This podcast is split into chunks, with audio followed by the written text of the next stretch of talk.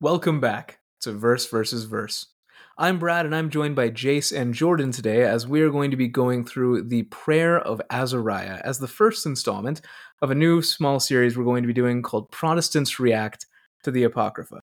Now, the idea for these is we realized that many Protestants, ourselves included, have read maybe parts of the Apocrypha, but really haven't studied them in depth, and for somewhat good reason uh, we don't view them to be inspired, and so of course they take a back seat in our minds to to the scriptures that we do believe to be inspired. But having said that, the Apocrypha, generally speaking, are important literature of the Second Temple period, and important literature that could have influenced the New Testament writers, or at the very least, the interpretations that the readers would have had when reading the New Testament. And so, for the purpose of better understanding the cultural the culture at the time that the New Testament was written, we think it would be beneficial to take some time just to read through uh, these apocryphal texts. While we're doing that, we thought it would be fun for our Catholic brothers and sisters to watch us as we react to a lot of this content for the first time. You'll get to see in real time as we read these twists and turns uh, for the first time for us, and see our reactions to it and how people who haven't heard these stories a million times would would sort of be surprised by by some of the elements in it. Uh, in any case, we mean no disrespect by saying that we don't believe it to be inspired. We do think it's important literature, and um, we count you as our brothers and sisters if you do think it's inspired. But uh, for historic reasons, we respectfully disagree. In any case, we're here to have a good time, and we're just going to go through these one at a time and start off with the prayer of Azariah. Uh, Jordan, if you don't mind. All right. Well, I'm going to read the prayer of Azariah. And before I read that, just a little bit of background.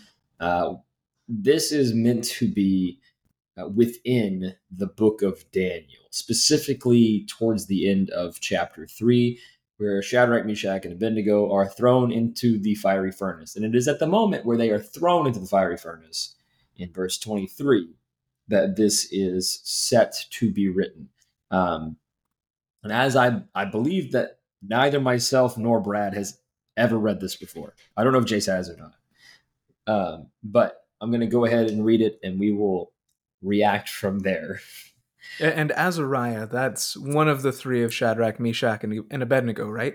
That is Abednego, yes. So excellent. Okay, uh, that would be Abednego, and so the idea is this is what Abednego says while he's in the furnace for the first section.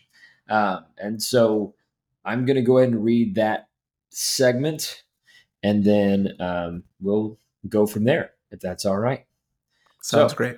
Starting in verse 1 They walked around in the midst of the flames, singing hymns to God and blessing the Lord. Then Azariah stood still in the fire and prayed aloud. Blessed are you, O Lord, God of our ancestors, and worthy of praise and glorious is your name forever, for you are just in all you have done. All your works are true, and your ways right, and all your judgments are true.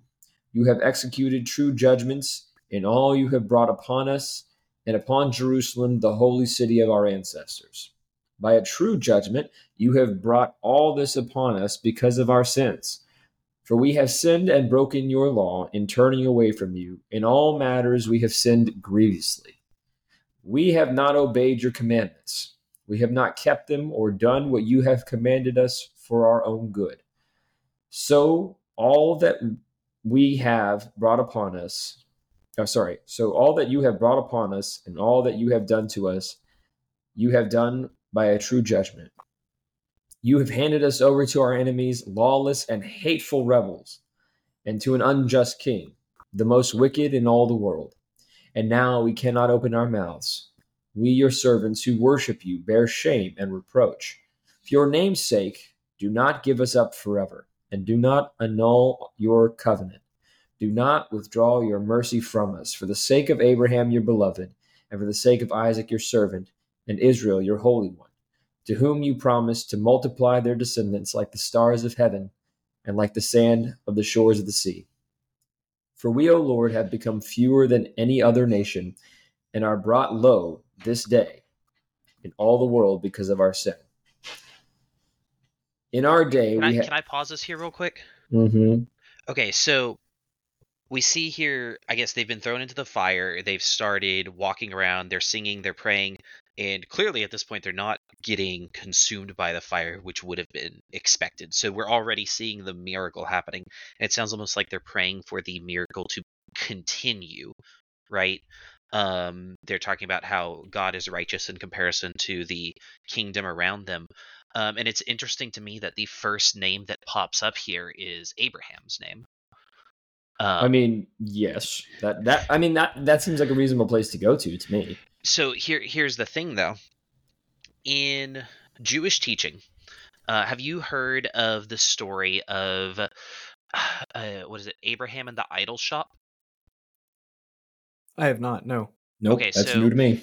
Abraham and the idol shop. This is a midrash teaching. Are you are you familiar with midrash in general? Yes. Yeah. Okay, yes. so Jewish rabbinic oral tradition. Basically, the rabbis, in order to teach lessons about scripture, would.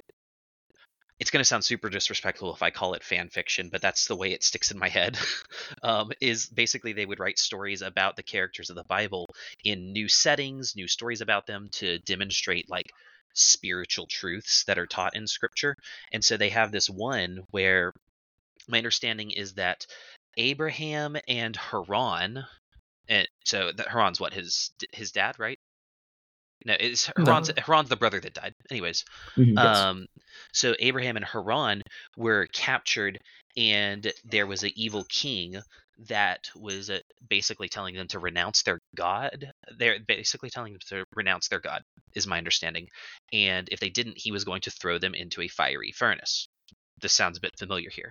And Abraham said, You don't need to bind me. I know my God will save me, and walked into the furnace. And he was not consumed by the fire because he believed that God would save him before actually seeing the evidence. Haran, on the other hand, didn't walk into the furnace. He waited. Once he saw that Abraham was safe, he then walked into the furnace as well. But Haran was consumed by the fire, and that's how Haran died in this Midrash teaching.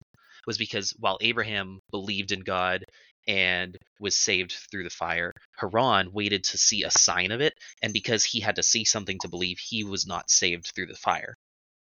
Okay, so this this predates the story of Dan- the book of Daniel itself, and so in Jew in the Jewish mind, I'd imagine I, I know that in the Jewish mind, Shadrach, Meshach, and Abednego, the hey Sa- hush Sasha, the fourth person that they thought was in the fire was Abraham because of that midrash teaching. So it's interesting that here in the prayer of Azariah we see Abraham being the first name mentioned. I have to imagine that that's a reference to this midrash. Do you know when that mid- midrashic writing Ooh. was originated?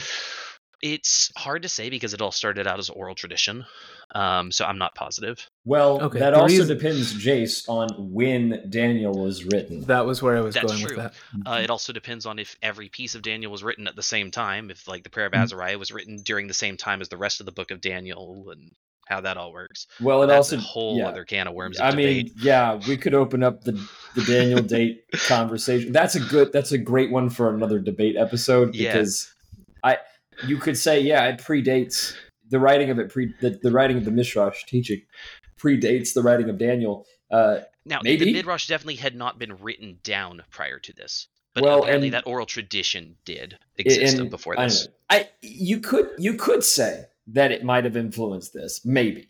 I, I think that's personally, I think it's a bit of a stretch because in the context of what he says in verse twelve, which is, um, you know, he he doesn't just mention Abraham; he mentions Abraham the beloved, Isaac the Mhm. servant, and Israel the holy one. In other words, Yeah, he lists the, four. the- he lists yeah. the forefathers here. he yeah he does and and he which is interesting to me he gives each of them a title um, which i really love i really like the way that that's actually written very poetically um, but it kind of does it shows the different roles that they have and why they were each unique which is you know abraham was beloved. He he was the one who established the covenant. Isaac was the one who originally um, worked his tail off in order Mhm. to make something because he left everything behind like his father in order to build something. And and it's interesting because he did. He, he was a servant. And then he followed that up by israel who became the father of of the nation. And Now- so yeah I, I don't i think more to it that that verse stuck out to me not because of maybe it was influenced by that midrash teaching maybe it wasn't No, it- there's definitely, I think, to your point, um, Abraham, Isaac, and Jacob. They're considered these three pillars of the Hebrew people, and there's always been this kind of like teaching of the th- the idea of three but four. So Abraham, Isaac, and Jacob. But whenever we look at the story of Genesis, obviously Joseph is also kind of a fourth pillar, even though Joseph is only one of well, I guess two of the clans. Um, so it's kind of these three pillars, but there's almost this invisible fourth pillar that's unnamed. And this theme doesn't just pop up here, but we see three people thrown in the fire. They name the three pillars of their people, almost kind of paralleling themselves. And when you look at it from a foreshadowing point, this idea of three but four, what are we about to see happen? Well, and I think you're right. In, the book of Daniel, that's kind of a running well, yeah. I wouldn't say it was a running thing in Daniel, but with specifically Shadrach, Meshach, and Abednego, you have Shadrach, Meshach, and Abednego. And but also Daniel. Daniel. Yeah, it, yeah. The, the three but four, it sticks out here as well. Yeah. So I, I think I could see where you're coming from. I don't know if I would go as far as to say that this was influenced by the Midrash teaching because I don't know when that happened. Yeah, I'd and, have to go and do a deeper study to know Yeah. when all these things came around. I And- just know that that's that from what the Jewish people believed, like in their writings and stuff, Mm-hmm. and even today, obviously, they're not going to put Jesus as the guy in the uh, in the fire. Right. Right, and and just to uh, just just for our audience, you know, we'll we'll not go in detail on it, but the, the more or less to oversimplify a complicated issue, the debate on Daniel's dating comes down to whether you put it in the sixth sixth century BC, uh, actually during the deportation in Babylon or shortly thereafter, or whether you instead put it in the second century BC, uh, alongside alongside um, Athanasius the Fourth. Um, was that his name? No, It wasn't Athanasius. Yeah, it was the Maccabean era. yeah. Well, it, the Seleucids right before the Yeah. Macca- Maccabean, likely right before. Well, the Syrian conflict is really where they, they place it because it predicts the Syrian conflict. And so they're like, well, it couldn't have predicted it because goodness, Right. that's prophecy. We can't have that. Absolutely. That's like that's like eighty percent of Daniel, by the way. If you look at Daniel as a whole, it's like there's prophecy that says Yeah. first of all, prophecy that says Jesus is going to come in the empire that falls after the, the Greek Empire, Antiochus. which was the Romans. So like you know, there there's the Messiah is going to come after the Greek, be it. Yeah. and after and also uh, you know there's also I think I personally believe that in Daniel 12 there's a prophecy that another spirit like Daniel is going to return in another age to speak to again the prophetic and apocalyptic nature thing, which was John. And so it's Yeah. like there's so many prophecies in Daniel that are so specific, and depending on who you ask, some of them are down. Like there's a depending on who you ask, there's a prophecy in Daniel that prophesies the day that Jesus rides into Jerusalem on the on a donkey. I've heard the theory. I'm not sold on I- it. I- it is a, it is a theory. It is Well- theory. That's what I'm saying. well- is that if you if you get nitpicky, you could probably pull out several that it's like, okay, yeah, the Syrian uh, like I'm just saying the Syrian wars happening is by far the least interesting thing that it prophesies, in my opinion. So That's fair. anyway, that's just for context in the book of Daniel. So if this is in some means th- that I guess is my issue with this particular bit right here is that I'm like, this is beautiful. This is really well written poetry that's very biblical. Um, and it, but I don't know that it's in any way prophetic, but that's okay. I don't. It doesn't have to be prophetic. It just is beautiful. maybe it will be. We'll find out. And and one thing I, I just wanted to correct myself. It was Antiochus the Fourth Epiphanes of the Seleucids that a lot of Daniel's writings have very exact prophecies about, and so Yeah. the the more secular dating puts it towards the end of his life. I love the logic. It doesn't talk about Antiochus's death at all in the prophecies, so the secular folks will argue, well, it must have been written right before his death because he didn't know about his death, which I just think is amusing personally because I, I'm wondering if Daniel needed to write like a full biography of the man in order for them right? to They're believe like that. it wasn't a complete biography, so any case. obviously, and who could anyway. have possibly predicted that this mortal man would die one day? That's well, wild. let's let's talk a little bit too. Okay.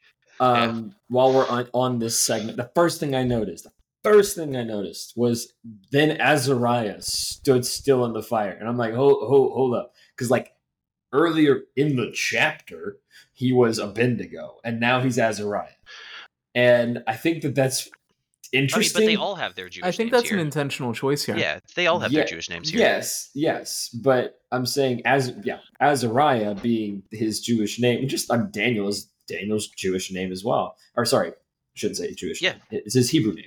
Yeah. Um, as Azariah is Abednego's Hebrew name. Um, but the, I mean, yes, that is true. But I just think it's interesting because you kind of get the impression from the rest of chapter three that, and given the context of also chapter four, um, that the context that this is being written in is from the, uh, I guess you could say, the Babylonian perspective. Per, uh, perspective, um, because they choose to use their Babylonian names mm-hmm. when describing it, and this is kind of a record of that. And later on in the book of Daniel, there you know, we have Nebuchadnezzar writes a portion of the book, like so that obviously there were sections of the book that were from the perspective of Babylonians, and so that's why there are Babylonian names. It's interesting to me that in this section, uh, it's like okay, let's change gears and make this the Hebrew name for the reason that it's a prayer to the Hebrew God. That makes perfect sense to me. I just thought it was odd. It just felt very disjointed to me. Um, and maybe that's because the shift was maybe it's just because of my own bias that I'm used to just being like, here's the story of what happened in the fire. It's like they got thrown into the fire. There was somebody else. They didn't get burned. Nebuchadnezzar was like, that's weird. They came out of the fire. And then that was that, right? He's like, oh, surely your God is the God, right? Um, so for me, it just that part to me threw me off immediately. Yeah. My thought is, and and I think you were alluding to this. I think that perhaps the author of the Prayer of Azariah was trying to make a point here that sort of in this moment in the fire, they're more connected to their Hebrew nature than to their Babylonian nature, even in the middle of this captivity. And, and so, in, yeah. instead of referring to them by the Babylonian name, they're switching over to to their Hebrew name. Not gonna lie, that fits the themes mm-hmm. in Daniel. Though, oh yeah, because especially going back and yeah. forth between the languages, like Daniel mm-hmm. does, he plays the same yeah. game. Yeah, exactly. As well as the it, fact that yeah. by refusing to bow down to the statue, they're essentially rejecting their Babylonian identity. They basically well, that, said, "We're not Babylonians, we're Hebrews," and so they the get thrown in the fire. Now they're not at Shadrach, Meshach, and Abednego. Now they're back to being Hananiah, Mishael, and Azariah. Yeah, and I think that that's really the point that I'm making is this whole the whole aspect of Daniel is this identity. Like I almost wrote a book on yeah. Daniel, and I called it Identity because with the D E N bold, uh, because puns intended, right? But the whole book is about identity, and that's kind of the point here. Is they came in, they brought from this other place, and the entire time the Babylonians are saying, uh, "You need to be this. You're not this anymore. You're this now. You're not this person anymore. You're this. This is not yeah, your you God don't anymore. like this. Now you need to eat exactly. what the king says." And all of it is, no, I won't give up who I was because that's who I am. I'm not going to give up who who I am as like my identity in God. I'm not giving that up. Um, so I think it, it, could definitely fit with the, the theme of it. It just, from my weird Protestant brain, it threw me off because I was like, oh, like the the names are different, mm-hmm. and the mm-hmm. context is different, and the and the structure is different, but that can always be intentional, right? By the the one who put it all together, the somebody can put that all together and say, okay, this is a fairly significant moment in the story where we need to jar the the reader into understanding how significant this is um, by shifting all of the gears, changing the name, changing the structure, and then making this a really dramatic moment. And it is like this. This is a dramatic moment in biblical history. This is a very big one, and so I think it's worth that. But anyway, um, one other thing I wanted to yeah, highlight, if we have a moment, was um, in verses uh, 15 through 18 uh, it's a really beautiful sort of foreshadowing of this idea of uh, the heart of man being being the new temple, uh, where it says, "In our day we have no ruler or prophet or leader, no burnt offering or sacrifice or oblation or incense, no place to make an offering before you and to find mercy. Yet with a contrite heart and a humble spirit may we be accepted, as though it were with burnt offerings of rams and bulls, or with ten th- tens of thousands of fat lambs." Such may our sacrifice be in your sight today, and may we un- unreservedly follow you, for no shame will come to those who trust you. And now with our heart we will follow you, we fear you, and seek your presence. And so you have this idea being presented here, sort of two ideas. Number one, that what used to be the function of the temple and sacrificial system is now being accomplished through the contrite heart of God's people. And and second, this idea that um, that uh, I apologize. I lost. Hold on there a second. A You're starting to sound a little too New Testament for me there. I am sounding very New Testament, but I, I mean, you can see something similar in Jeremiah. Uh, is it 22 or 31? I was going to go to. Hebrews, but Um, Jeremiah is probably more contemporary. right uh, when jeremiah prophesies about the, the new the new covenant and he talks about how god's going to uh, repair their hearts and forgive sins um, and allow knowledge of god um, this seems very much in that vein and i think it was uh, regardless of whether you, you you say that this was written by daniel you know regardless of whether you take sort of the protestant or the catholic interpretation of this in either case it's very uh, insightful of the author to look forward to what reads to me like a very New Testament idea, at least a couple hundred years before the fact. Well, and I think though it's consistent with several of the contemporary prophets. I agree. And I think that that the I- I think we get in our Protestant post Christ brain that and, and it's not even because people in during the time of Christ and even after that understood that the Bible had this Paul makes the point that the Bible has always said this. Like it's over and over again it's that theme is there. And so for us to just be like oh that's weird because that sounds like a New Testament thing. Well it's a God thing and God's nature hasn't changed. And those who have observed God understand that about God because that's just who God is. And so for it to say, you know, I believe that God's grace can extend past the temple to be where I'm at if if I'm willing to turn to him and turn you know, return to God. Um I think that's a yeah, good point. and especially if we keep in mind that it's that exact attitude that led to the establishment of the synagogue system. Mhm. You No, know, that's absolutely true. I mean, it's like what what do you do when you can't when you can't worship at the temple, when you can't offer those sacrifices?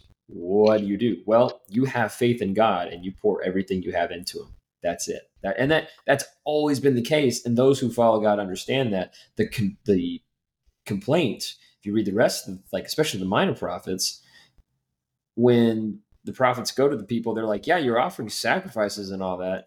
But the problem is that your heart is in the wrong place. And so if your heart is in the right place and you can offer sacrifices, you're going to offer sacrifices. But if your heart is in the right place and you can't offer sacrifices, you're going to do everything you can to pray to God and just say, I'm doing the best I can, basically, which is what Mhm. this is. That's what exactly what this is. Um, Da- uh, Brad, you read you read through the next three verses that I hadn't gotten to yet. yeah. Why don't you start Oh, on did 19? I read ahead? I'm yeah, sorry. You, did- you, you were like, I want to cover one thing you read, and I was like, I don't think we read this. oh, Uh, my bad. um, but anyway, I'll read on. I'll continue reading on from verse 18 here.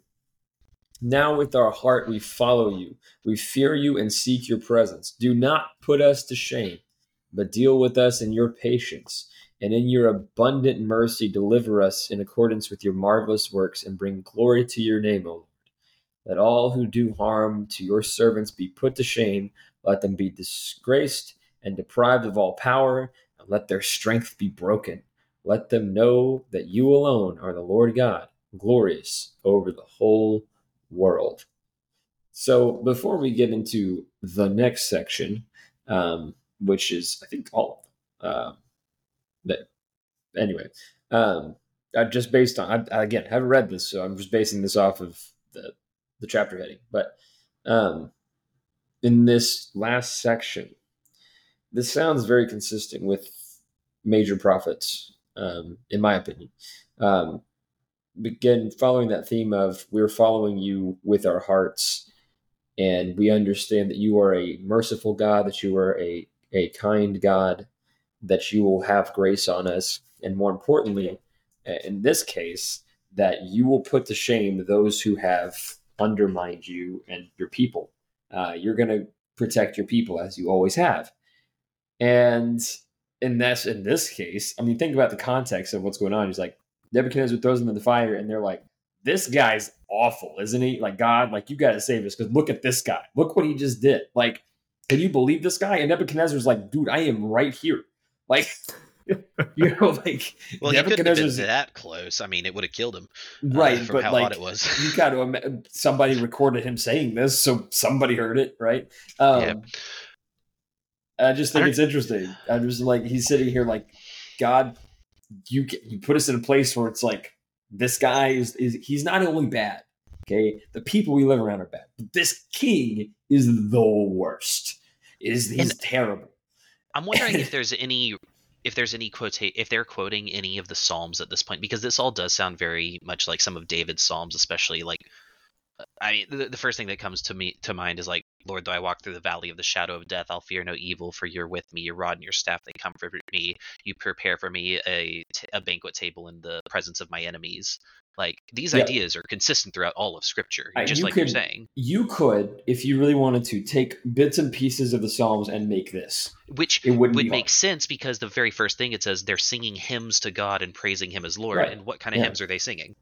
They're singing the- psalms. Exactly. Yeah, I think I think that that's fairly reasonable to assume at this point. And uh, like I said, these all make sense because what is what do the Psalms also talk about? They also talk about God's mercy, His loving kindness, His deliverance. Mhm. Uh, It's almost his- like all of Scriptures are consistent. What is this? oh my goodness! Just how dare you insinuate such a thing? Everybody knows the dead. Anyway, I'm not going to get into except any Dan- except Leviticus. I'm told that one's boring.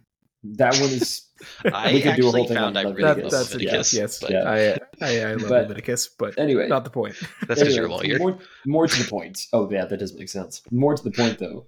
Because I Um, like the sacrificial system and the parallels to Christ. But yes, that that too. Um, those are important.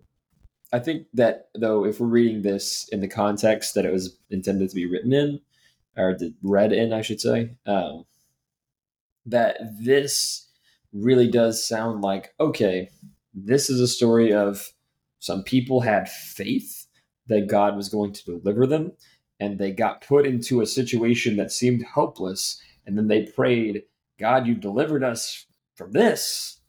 God deliver us from a much greater problem. You know, there's a there's a much bigger problem. God deliver us from this. Since you can deliver us from the fire, you can deliver us from the flame, deliver us from evil. Right? Yep. Um which I mean And I think at the same time, solid rhetorical point there. Yeah, and I think they're talking not only saying God deliver us from the empire, like okay, if you, you can deliver us three from the flames, let's deliver the, all the people from the empire. But I think on top of that, there's also the very real aspect of if you can deliver us from these physical flames, deliver our hearts and our will from the temptation of sin that we've been stuck in for Right. generations. I do go back to, um, you know, they say, you know, please be patient with us, be graceful towards us, but also put the people to shame that put us in this situation. Again, Nebuchadnezzar supposedly standing right there is like deliver us from deliver us from those people, and also anyone who stands against us should be deprived of power. Okay, again, pointing directly the finger at directly Nebuchadnezzar here, and disgraced. Um, to be fair, that seems rather consistent with the rest of the story of Daniel, Yeah. right? that is Um, what happens. Yes, That's this is precisely what happens. Um, and so, and let their strength be broken. I mean, like that's just, you know, seems very pointed and directly at Nebuchadnezzar, which a little jarring to me because again, you come out of this and he's just like, oh my goodness, like I can't believe it. Your God is awesome. Um, which I would say that too if I saw somebody walking around in the fire. But like they straight up are just like, this guy, this guy's awful. This guy just threw us in a fiery pit. You delivered us from that. You can deliver us from his hand. I know you can. Uh, do that so that when people see this, they will say, "Ah, your God is the God," which is what happens at the, you know, with, with all this is that they walk out and he's like, "Your God must be the God. We all got to worship him," which I guess was what they were praying for anyway. But it does seem interesting that they're like, "Please deliver us out of the hand of basically the Babylonians at this point," uh, because we know that you could, and you know they basically they they get there eventually, but not certainly not immediately. But their requests for those who put them like those who fight against them, specifically Nebuchadnezzar, to you know be put to shame. Yeah, good job, cowboy.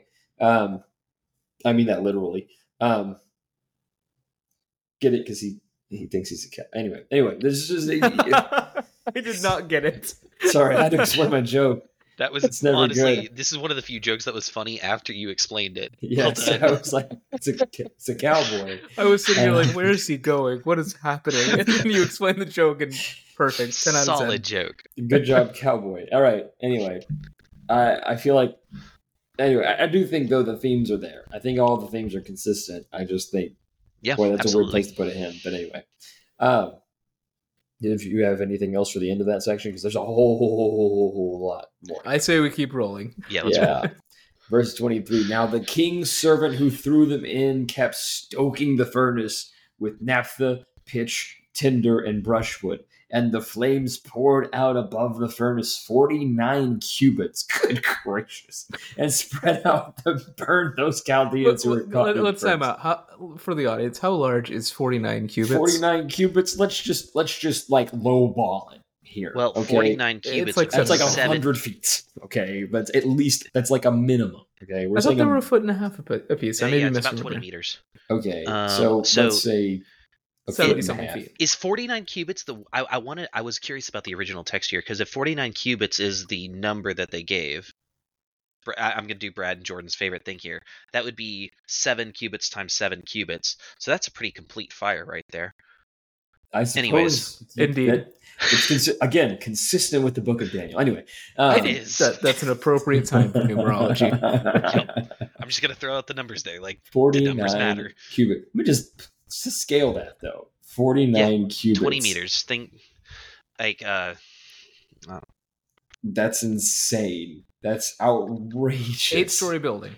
That's that's just anyway. Forty nine cubits and spread out and burned those Chaldeans who were caught near the furnace, consistent with the rest of the story.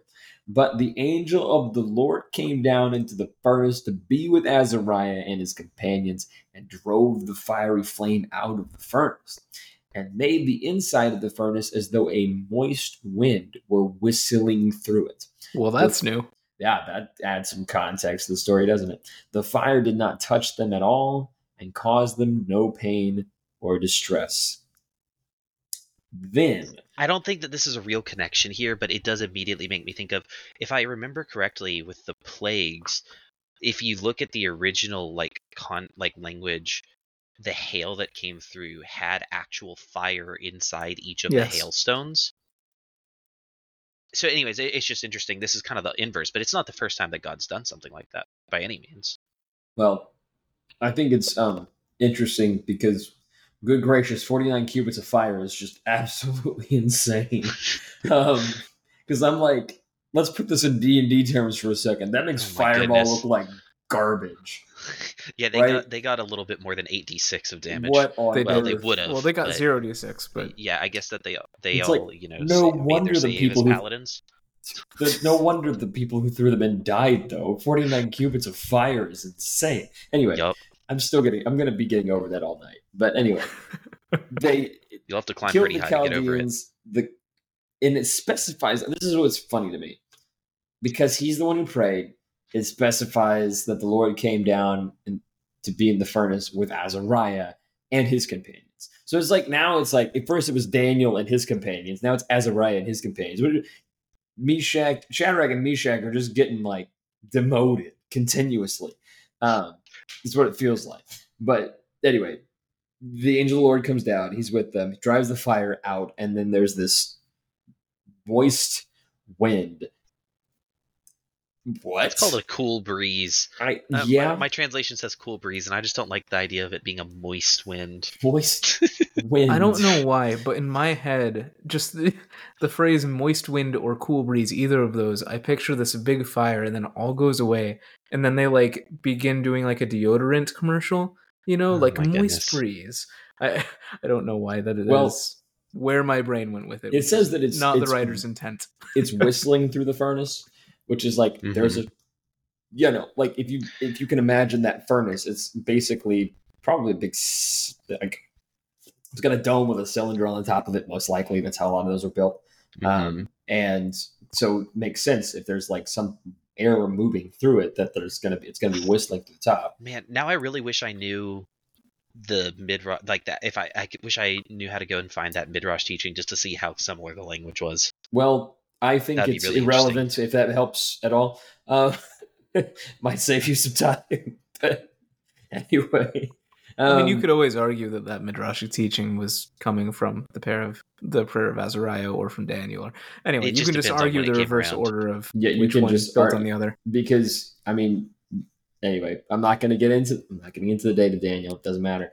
Anyway, verse 28. Then the three, with one voice, praised and glorified and blessed God in the furnace.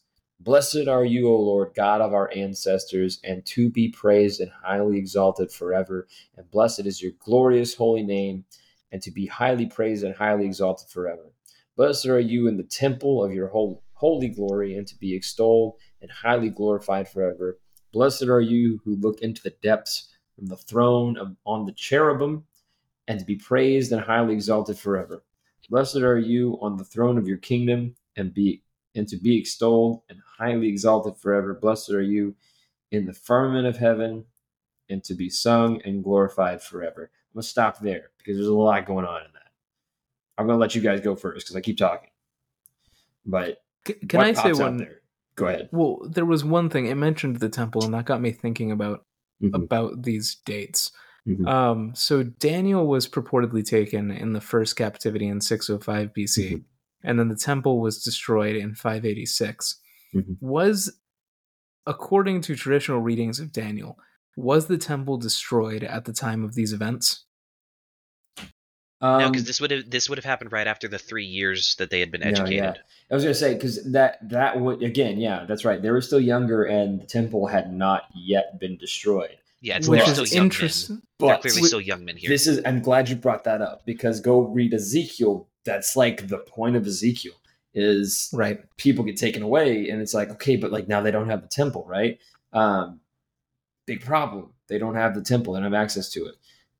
And Ezekiel's point is God will be there. God will Mhm. God knows where you are. Um, and more specifically, he's like all of these people who keep acting like, oh, well, you know, like the Jews in Judea or Judah, sorry, I should say. Um, the, the people in Judah who are acting like absolute fools and continuing to turn their back on God were over here just disrespecting God, and they had the temple. But you had guys like Daniel, Shadrach, Meshach, and Abednego who glorified God, honored God, continued to uphold His laws, and they didn't have a temple. And so, where is God going to be? Well, God's going to be with the people who have faith. That's where He's going to be. And okay, think, that's interesting. Yeah, Because go ahead. sorry, I, I I was just going to say, I, if you going back to the verse I've been obsessing over, verse fifteen, um, when it says, you know, we have no ruler, no prophet, no leader, no burnt offering or sacrifice, so on and so forth. My brain goes to, well, if this is supposedly happening in 602 BC, you've still got Jehoiakim. He hasn't even rebelled yet. Then you have Jehoiachin, and then after that, you've got Zedekiah. You still have a ruler. But your point, I think, which is fair and is probably the intended meaning here, is that they specifically don't have a leader because they're in Babylonian captivity, which makes Right. sense. No, that's uh, and that's my point is that they're in captivity. They don't have any of that. And But I mean, point, it's the also clearly point of Ezekiel- some. Go ahead. It, there, there is a little bit of hyperbole, I think, there because they're saying, you know, we have no king, we have no prophets or leaders. I mean, Daniel's right there. Yeah, Clearly, he- there's a prophet. okay, but like if you well, like he doesn't your make it into the Nevi'im, so he doesn't listen, count as a real if prophet. Your friend Steve was a prophet, but you've known him since you were kids, and you were only like 25 at the time. Like, and he said something. He's like, "I believe that there's I going to be I don't know. seven nations that fall before the coming of the Messiah." Like, you'd be like, "Okay, Steve, whatever." Like, you Yeah, I don't know how much the I don't know how much they recognize Daniel as an actual like prophet I yet. think he was either. recognized before he died for sure. On- I think in there's quite a fairness, bit of that. certainly. In fairness, there's a lot of historical precedent for denying Daniel the, ti- the title of prophet, but that's neither here nor Well, there. yeah, it's not included in the section of prophecy within Well, the um, Ketuvim. But, but let's oh, wait, what is it? but- Ketuvim and In the in the. Nevi'im, Nevi'im you. in the Yeah. Tanakh. Yeah. I get my words wrong. Again contextualize this because they're saying, you know, you are on your throne and you Mhm. have delivered us and you are on your throne. That does have some very much like Ezekiel echoes to me. Mm-hmm. I think that's really that's where I was going with it. Because also, let's be real. Ezekiel mentions Daniel, and so like they're contemporaries, uh, and and I think that that's oh yeah. that's really significant here because So if- who drew from what? I mean, yeah, who drew from what? That's I don't think you draw one from the. I think I think he knew Daniel. I think he knew that he had spoken, and I think if you Mhm. look at the timeline, it makes sense that Daniel came first and then Ezekiel. But that's beside the point. The point that Ezekiel's making is the point that really is being made here, which is that God is still on His throne, even if Mhm. we're in captivity. and, and- all of these ideas can also be traced back to like the creation story, even and certain aspects of that. Depends on if You you, know, take so- the creation story literally, but that's okay. Um, Uh, I mean, it talks about God being on the firmament. You said. yeah, it's that's exactly in verse thirty-three is what it says. Yeah. Oh, okay. The firm. Remind me what that is. It's That- the Rakia, that that solid dome of the sky. Correct. Yes, that's what Oh, it is. okay. If you Yeah, read yeah, it literally, okay. that's what it means. Anyway, Just um, anyway, so verse. moving on to verse thirty-four. unless y'all have anything. no, I'm good. Uh, Bless the Lord, all you works of the Lord. Sing praise to him and highly exalt him forever. Bless the Lord, you heavens. Sing praise to him and highly exalt him forever. Bless the Lord, you angels of the Lord. Sing praises to him and highly exalt him forever. Bless the Lord, all you waters above the heavens. That would be the firmament. Sing Mhm. praises to him and exalt him. Wait for it forever. Um, bless the Lord, all you powers of the Lord all the powers of the Lord. Bless the Lord. Sing praises to him and highly exalt him. Win forever. Uh, bless the Lord, sun and moon. Sing praise to him, highly exalt him forever. Bless the Lord, stars of heaven. Sing and praise him and highly exalt him forever. Yeah, I'm starting to detect a theme. Um, You know, I think honestly, I could see this section being a really cool, like call and response section. Yeah, I think this like I'm picturing like I don't know if you've ever been blessed to be a part of a- an African American congregation for worship. That I can see them going nuts with this because I mean, you just get your song leader up there and they're like, when I say a line, you say sing praise to him right, and right, highly Jordan. exalt him forever. Let's let's start this over again. No, I'm not um, singing it. I'm not- No, no, you're, we're gonna start at 35. You're Mhm. gonna do the first half. Brad and I are gonna echo the second half for you. Can we not? I don't really. There's no really, way we can echo this in unison over, No, the, I don't over a like this. remote call. Now I like. and the also, I just want to defend Jordan before we get canceled and say I'm 99% sure that was meant to be a compliment to African American I don't think anyone who's experienced an African American congregation would take that as a dig, but that's fine. Okay, Um, excellent. That's fair. I, There, the, the, it's wonderful. it's, Yes, it's that's- so fun. that's- My point is that We could they stand have to be much more worship, like them. unlike several Anglo Protestants who don't have fun in worship. Anyway, uh, my point is though that uh, they literally just like ha- like they go piece by piece, and they're like every aspect of creation praise him and highly exalt him forever. Uh, and like they don't miss anything. Like they're like, uh, you know, the powers of the Lord. So God's own power, singing Yeah. praise and praise to Him and highly exalt Him forever.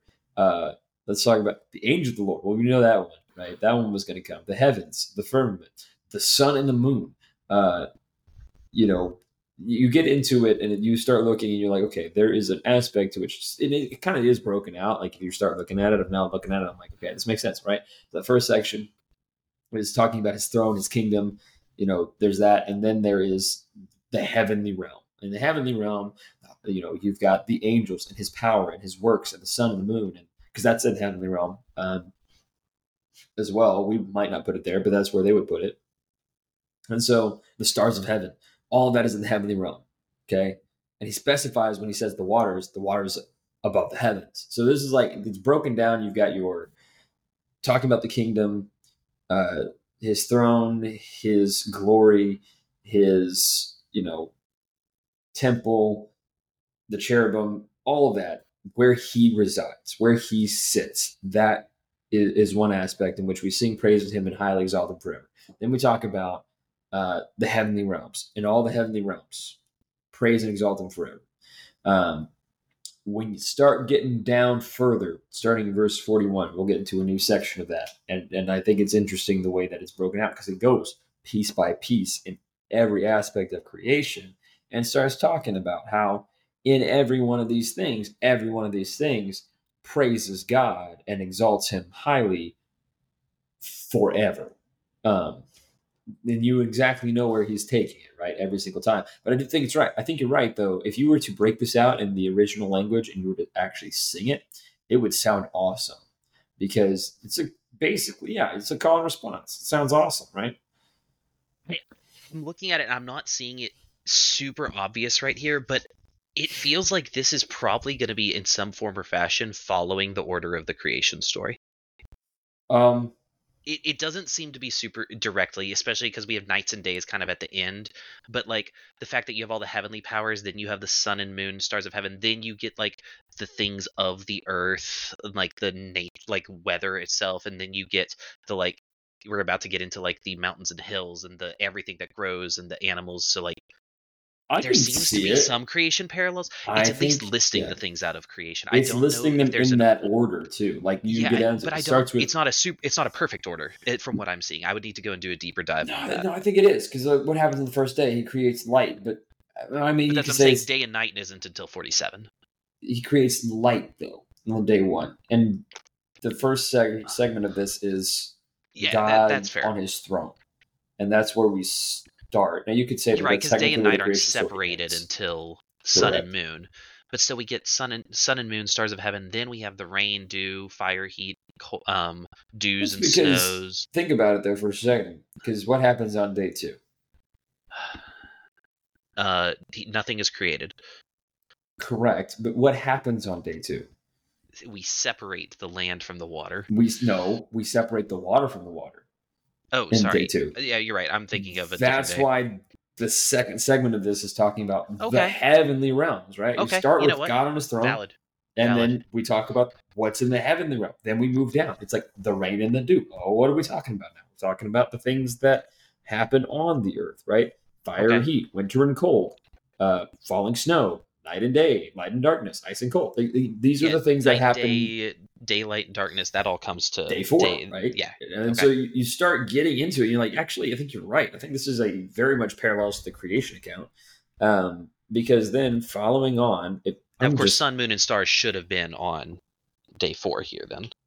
no, because I, I think maybe you could make that argument. Well, I mean, it's that- poetic, so like we have to give it some. Exactly. flexibility. They may be Yes, just mixing it with the firmament. Yeah, and I don't And that's know. the point, Like I said, yeah. I would really need to see it in the original language to be able to make a solid case one way or another. Well, and and that's- but the also themes for are what here. it's for what it's worth, we're not actually sure what the original language of the prayer of Azariah was. Some people think it was Aramaic, some Hebrew, some Greek. We we ha- I think the manuscripts we have are all Greek, but we're not certain what it started in. good old Greek. Um, anyway, to move on from that, I think that, and I'm not going to read everyone because you can guess that every other line I'm about to read is "Sing praise to Him and highly exalt Him forever." But he he says this: "Bless the Lord, all rain and dew, all your wind, all you wind, fire and heat, winter cold and summer heat, dews and falling snow, nights and days, light and darkness, ice and cold, frost and snow, lightning and clouds." That covers a lot of nature. Uh, Geez, And- it really does follow the exact order because it really does. then we get to the water creatures, so whales and sea creatures. I bet you anything that the original word, if it wasn't Hebrew, is the word for um, Leviathan, because that's what it is in the creation story. Maybe. And then we get cattle and wild animals. Um, it would not surprise me if the cattle there was actually the same word that's used for behemoth later, but that's a whole different story. Um, but we get land animals, and then we go to people. Like, Mhm. and that's like the this whole is segment. so direct. And Yep. then after that, you actually, it seems to be the order of events for Israel's timeline. You have Israel, then you have priests of the Lord, then you have servants of the Lord, and so mm-hmm. on and so forth. And then assuming it the You're, you are Israel. I'm going to make you Yeah. a nation of priests. I'm going to pull the Levites out to be my servants. You're a faithful people who are humble and holy. And then eventually they get exiled. I, I, I, let's let's focus on this for just a second. Just go through the verses because I think it's important that we get through it. But Yes. Uh, to to the point, we talked about lightning and clouds, and then it jumps into let earth bless the Lord, let mountains and hills, all that grows on the ground or in the ground, I should say, seas and rivers, springs, sea monsters and all that swim in the waters, all there birds of It is sea monsters. Okay. Yeah. all wind, all wild animals and cattle. So this is up to, you know, day six. We've had sea creatures that are swarming and birds that Mhm. are flying in the your, air. Now we have day four, day five, day Yup. six. We've got through So all we're that. into day six now. Yeah. now we're into day six and it says all people of the earth and that's Boom. where it's you know we're, we're moving forward and isolating and this is all when uh, now that i've read 65 and i've read ahead i can see this is like kind of uh you know what is the term There's all people Inductive, now. We've right. selected God's Well, people. That's Israel. all people on the earth o israel which is you know specifying we took the people of the earth then we specified israel hmm and then it said priests of the lord Because servant- God chose the priests. Right, and servants of the Lord. And then it says spirits and souls of the righteous, which seems to actually indicate that that's more exclusive. To some I mean, extent. that goes back to that goes back, I think, to like Abraham, Yeah. Isaac, and Jacob, even. You could say that. And then it says holy and humble in heart. And then it says, bless the Lord, Hananiah, Azariah, and Mishael. Sing praise to him and highly exalt him forever. Which is to say that We are part of this group. of it, and it goes all the way down. Says all of these things in creation sing praise praise you, and we are part of that. All of creation sings and and sings praise to you and lifts you up and exalts you, and we do too. And I think that's so cool. I think that's such a great way to phrase that because yes, it does seem like it just is really repetitive. When you read it at first, you're like, okay, we get it. Like everything does. But when you break it down, you start looking at the context, like all of creation from day one on has been made to serve you, to lift your name up, to exalt you, and we do too. And um and they they named they named themselves, and then they say, "For he has rescued us from Hades." there you go, Brad. Um, and saved us from the power of death, and delivered us from the midst of the burning fiery furnace. But isn't an eternal fire? I'm sorry. Carry on. this uh, one in particular is Hey, look, not. they didn't die. Um, sorry. But did they burn forever? they also weren't tormented though, so I mean, Yeah, that's a good point. Um, We'll call it a draw. Yeah, we'll call that one a draw. Yeah, delivered us from the midst of the burning fiery furnace, from the midst of the fire. He has delivered us, uh, and give thanks to the Lord, for He is good, for His mercy endures forever. That's that's that's that's straight up a quote right yeah, there. that's a Yes. quote right there. And then it says, "All who worship the Lord bless the God of gods, sing praise to Him, and give thanks to Him, for His mercy endures forever." And I want to follow this up with verse 24 of chapter 3 of Daniel, which says, Then King Nebuchadnezzar leapt to his feet in amazement and asked his advisors, Weren't there three men that we tied up and threw into the fire? They replied, Certainly, Your Majesty. He said, Look, I see four men walking around the fire, unbound and unharmed, and the fourth looks like the Son of God. Nebuchadnezzar then approached the opening of the blazing furnace and shouted, Shadrach, Meshach, and Abednego, servants of the Most High God, come out here. So Shadrach, Meshach, and Abednego came out of the fire. Satraps, prefects, governors, royal advisors crowded, uh, crowded around them. They saw the fire had not harmed their bodies, nor was a hair on their head singed. Their robes were not scorched, and there was no smell of fire on them. Then Nebuchadnezzar said, Praise be to the God of Shadrach, Meshach, and Abednego, who has sent his angel and rescued his servants. It's interesting to me because they they basically in this segment and they say, "All who worship the Lord bless the God of gods, um, sing praise to Him and give thanks to Him. His mercy endures forever." In other words, they say, "Look, our God has delivered us, and that's what makes Him. You know, that's part. You know, because He's He saved us because He is the God of gods. He is the God of all gods." And then jump on over, and Nebuchadnezzar's like, "Holy cow!" They're not only they're not burning up. There's four people. Y'all need to come out of there. And he says, "This is the result of the God of gods. The God of gods has saved you." Right? He says, you know, the Most High God, which is, you know, pretty good Old Testament terminology for God. He says, "The Most High God has saved you. The God of gods has has delivered you." Um, and I think that that's interesting because it does it fits with the point of Daniel, doesn't it? Because you know you've got uh, this idea that Nebuchadnezzar has witnessed God's true power, and now he's convinced. Now he knows that that is the one true God. Um, maybe not one true God, but he knows that he is the God of gods, right? Even if he does, he doesn't fully understand the idea of a one true God, but he gets the idea of being God of gods, and that, in fact, he is. Absolutely. One thing I wanted to mention about the uh, the repetitive section with "Sing praise to Him and highly exalt Him forever." When you first started reading that, I scrolled ahead to see how many times it said that because in my head you were going to have to read them all back to back, and you may have heard me start laughing uh, on, my end. I was trying not to do it audibly, but I ended up having to mute myself because I was laughing so hard at the idea that you were going to have to read, you know, thirty some odd verses in a row that went like that.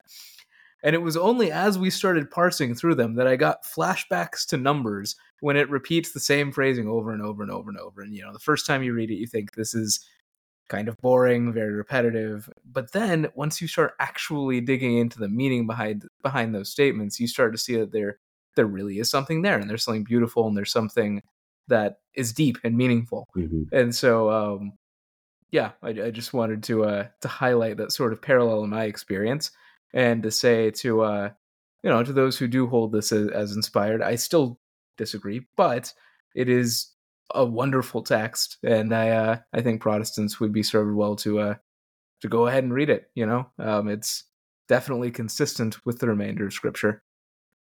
Absolutely. Yeah. Yeah. Um, Jason, did you have any closing remarks about the prayer of Azariah?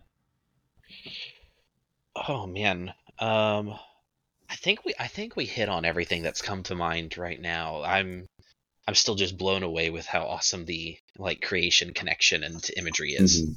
Love it. And it, it I think my favorite thing about the fact that he goes back to creation is we just got through this section of like we have no temple. And when you think to the tabernacle and to the temple, what was the imagery they used there? It was creation. The cre- creation imagery was what they used on all the temples. Like even when you look at the second temple later on, creation imagery is used all throughout it. In the first Yeah, temple, we see creation imagery. It's made to look like the Garden of Eden. Right. Um, the the creation tabernacle- story, Mhm. you see it. The creation story influences nearly every aspect of how we view the temple. Uh huh. And the fact is, with if because Jordan, I know you and I both are in agreement that the creation story, one of its functions is to establish the entire cosmos as the temple of the Lord. It's like a cosmic temple inauguration in many ways. It's almost like he's coming in here and it, Azariah is saying, we may not have a physical temple, but by going through this creation story, he's reminding himself and those around him that the entire universe is God's temple. And so wherever they are, God is there too. Man, that's I hadn't even considered that, but uh, an excellent. I don't know if even. I'll say it may be a, a. I wouldn't say it's a stretch to say that that's exact. Like I'll say it's just to think, think that's exactly what he's saying, but I think the concept is exactly what you're saying, which is Hey, stretches are my specialty when it comes to scripture. that. Man, I'm gonna keep my mouth shut. Anyway, um, Hermeneutical calisthenics. Join us again. Hermeneutical calisthenics. Hermeneutics. I'm not familiar with this work. Anyway, um, Hermeneutical calisthenics is one of the greatest phrases I've heard in a very long time. Thank you for that. I, I, I, Oh, bo- I borrowed it from something that was, I think it might have been Edward Fudge who said it. I believe it was, but yeah, it's a good one.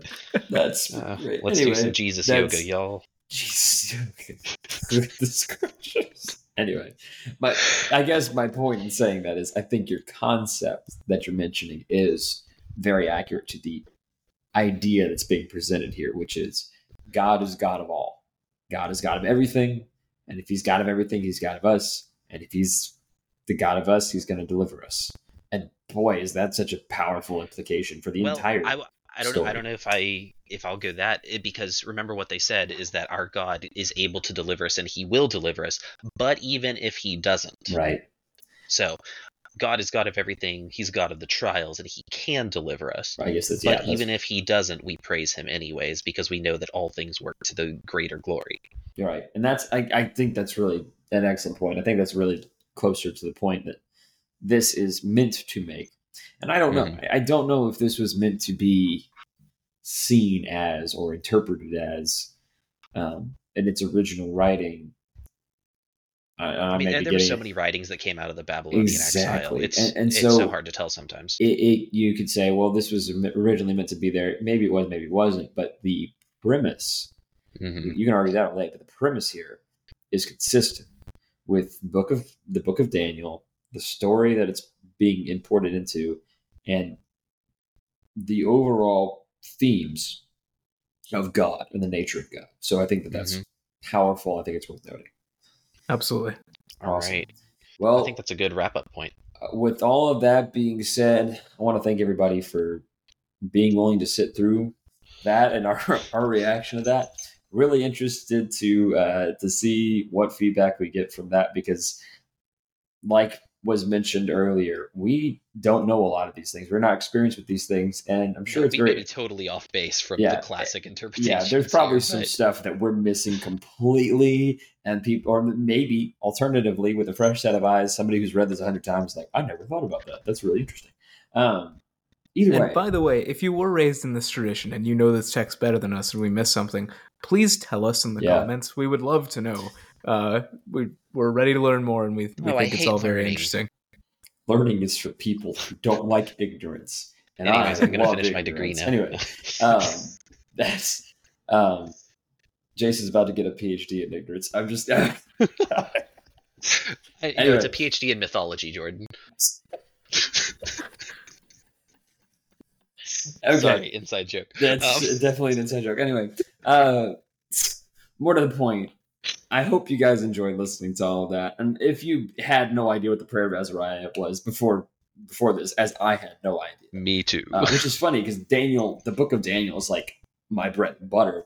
But uh, if you didn't know about it and you're like, man, that was really interesting, I think that's a great introduction if you've not experienced extra biblical text before, because there's some really great extra biblical texts. Don't know that they're inspired, don't think they are, but I do think that it's okay. There are plenty of things I read all the time that are not inspired writings that are beneficial. And I think most of us would agree with that. Um, these are some of those things and they are beautiful and you can still appreciate them even if you don't think that they're inspired. All right. Thank you guys so much for listening and i hope you catch us in the next segment in the next episode. Bye